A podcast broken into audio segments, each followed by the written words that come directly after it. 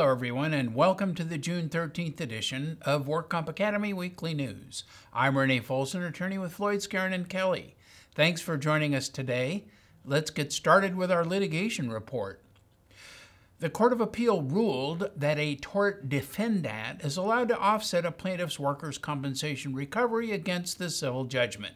Here's what happened in the case of Tuttle versus Ukiah Adventist Hospital. Jack Tuttle slipped and fell down 22 steps at an office complex where his employer, Lincare, leased space. He and his wife, Megan Tuttle, sued a number of entities connected with the complex. The Tuttles settled with many of them. Ceramic Tile World paid $35,000. Selberg Associates paid $500,000. And in a global settlement, other defendants paid a total of $2.2 million. The Tuttles went to trial against the lone remaining defendant, Medical Center, on the issue of damages. Based on stipulations, the jury was instructed that the medical center was negligent and that the medical center was only contesting the full extent of Mr. Tuttle's claimed injuries and damages. At the time of this stipulation, Medical Center's counsel said that the medical center would likely be seeking set offs or credits for the settlements once the jury put a number on damages. The jury found Jack Tuttle sustained a total damage of nearly $2.5 million and $150,000 for Megan Tuttle for lack of consortium. The court then entered judgment in accordance with this verdict.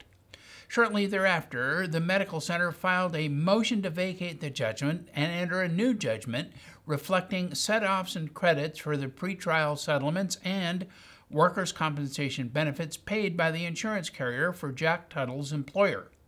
The medical center had purchased the carrier's workers' compensation lien. The trial court ordered a set off and reduced the judgment as requested, and the Tuttles appealed. The Court of Appeals sustained the trial court in the unpublished case of Tuttle versus Ukiah Adventist Hospital. CCP Section 877 provides that a judgment in favor of a tort plaintiff shall be offset by the amount of pretrial settlements the plaintiff obtains from other defendants. The purpose of the statute is to assure equitable sharing of damages and to assure a plaintiff will not be enriched unjustly by a double recovery. The obvious purpose of the party stipulation concerning liability in this case was to frame the issue to be tried for the jury, to prevent the jury from engaging in any speculation about the liability of other parties and to foreclose the jury from making any apportionment of damages based on such speculation. The stipulation, in short, had nothing to do with set off and did not constitute a knowing relinquishment by the medical center of its right to a set off under CCP 877. And now our crime report. Seven defendants have been indicted by a Riverside County grand jury in a complex case involving workers' compensation insurance fraud. Two indictments allege that 18 insurance companies were defrauded in this scheme, in which $98 million was fraudulently billed. The first indictment charges 45 year old chiropractor Payman Heidary of Riverside 59 year old attorney Carey David Abramowitz of Los Angeles, 34 year old Anna Solis of Rancho Cucamonga, and 53 year old Gladys Ross of Simi Valley with 69 felony counts. Charges include conspiracy to commit insurance fraud, making a false insurance claim, making a false statement for the purpose of obtaining workers' compensation benefits, money laundering, practicing medicine without a license, and capping. Heidary is described in court records as a chiropractor and suspected architect of a massive, fully integrated criminal enterprise designed to commit workers' compensation insurance fraud. Heidary owned or ran numerous businesses, including law firms and health clinics, according to court records. And the alleged criminal activity dates back to at least 2009. The second indictment charges 37 year old chiropractor Tuba Pactel Nabati of Costa Mesa and doctors 57 year old Quiniam Nguyen of Orange and 50 year old Jason Yang of Pasadena with 38 similar felony counts. The charges stem from the operation of a workers' compensation medical mill spearheaded by chiropractor Payman Heidary and involving other medical providers. Investigators found 63 bank accounts controlled by Heidary or jointly with attorney Abramowitz that were linked to 48 businesses. Investigators believe more than $30 million moved through Heidary's businesses from October 2013 to August 2015. Solis worked as an office manager who directed untrained paralegals to fill bogus claims and who also recruited new clients. Ross is the owner and CEO of several medical billing companies who contracted with Heidary and his clinics.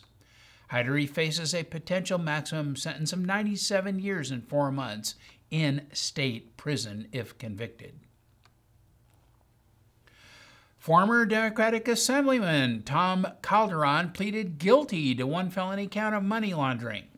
Prosecutors agreed to drop six other charges as part of the plea agreement. The plea settles as part of a criminal case that also alleges that his brother, former Democratic State Senator Ron Calderon, accepted bribes in exchange for voting on certain pending workers' compensation laws. He admits in the plea bargain that he and his brother Ron Calderon hid bribe money through laundering it through his company. In accepting Calderon's guilty plea, the U.S. District Judge emphasized that she is not held to honor the terms of the deal he struck with the government. The maximum punishment for a count of money laundering is 20 years imprisonment and a half a million dollars in fines. The plea agreement says that Tom Calderon admits that he founded a political consulting company, Calderon Group Incorporated, and also became an executive officer of Californians for Diversity, a nonprofit group. Michael Drobot's son pled guilty in the federal Pacific Hospital of Long Beach case. The scheme involved tens of millions of dollars in illegal kickbacks to dozens of doctors, chiropractors, and others. Thousands of patients were referred to Pacific Hospital, where they underwent spinal surgeries that led to more than $580 million in fraudulent bills being submitted during the last eight years of the scheme alone. Many of the fraudulent claims were paid by the California Workers' Compensation System and the federal government through the Federal Workers' Compensation System. Documents which became publicly available last week indicate that 44 year old Michael R. Drobot, who lives in Newport Beach, is the son of Pacific Hospital owner Michael D. Drobot. He pleaded guilty on March 4 to conspiracy and illegal kickback charges and is scheduled to be sentenced on November 18. 48 year old chiropractor Michael E. Bari, who lives in San Clemente, and who owned and operated the Santa Ana Company's TriStar Medical Group and Jojasso Management Company, pleaded guilty on March 11 to a conspiracy count and admitted that he received illegal kickbacks for referrals to Pacific Hospital from 2009 through October 2013. Bari admitted to receiving more than $158,000 in illegal kickbacks after referring a dozen patients to Pacific Hospital where they had back surgeries. As a result of these referrals, Pacific Hospital billed insurance carriers approximately $3.9 million for spinal surgeries. Bari is scheduled to be sentenced on January 13, 2017. 66 year old Linda Martin, who lives in Clovis, California, was a marketer for Pacific Hospital. She recruited medical professionals and others to refer patients with promises of kickbacks and pleaded guilty to a conspiracy charge on May 27. She is scheduled to be sentenced on August 19. These three defendants joined six others, including Drobot Sr., who have also pleaded guilty. All nine defendants have agreed to cooperate with the government's ongoing investigation, dubbed Operation Spinal Cap. When he is sentenced, Drobot Jr. will face a statutory maximum penalty of 10 years in federal prison. Bari and Martin each face potential prison sentences of five years as a result of their guilty pleas. 49 year old Linda Bogus, who lives in Ventura, was convicted by a jury of four felony counts of workers' compensation insurance fraud. Bogus was employed by the Ventura County Human Services Agency. Back in 2007, she filed a workers' compensation claim alleging she experienced paralyzing pain. She received medical treatment and temporary disability payments until 2011 when she was cleared to return to work without restrictions. But she then provided new work restrictions from a separate doctor, which limited her to lifting no more than five pounds. In 2012, the County of Ventura, which is self insured for workers' compensation claims, opened an investigation. Video surveillance taken in a parking lot showed that Bojes was able to lift car tires mounted on wheels, each weighing 45 pounds, and carrying them for a distance of 50 feet. At the same time, she testified at her deposition that she was unable to lift and move anything heavier than a gallon of milk. Bojes will be sentenced in July. She faces a maximum possible sentence of eight years in local custody and a $150,000 fine. The FDA partnership with international regulatory and law enforcement agencies took action against nearly 4,500 websites that illegally sell potentially dangerous, unapproved prescription drugs to U.S. consumers. This effort was part of Operation Pangea 9, the ninth annual International Internet Week of Action. This is a global cooperative effort led by Interpol to combat the unlawful sale and distribution of illegal and potentially counterfeit medical products on the Internet. This operation demonstrates the FDA's continuing commitment to stand united with international partners to protect consumers. The goal is to identify the makers and distributors of illegal prescription drug products and to remove these products from the supply chain. The FDA conducted extensive inspections at international mail facilities in coordination with U.S. Customs and Border Protection. And they sent formal complaints to domain registrars requesting the suspension of the 4,402 websites.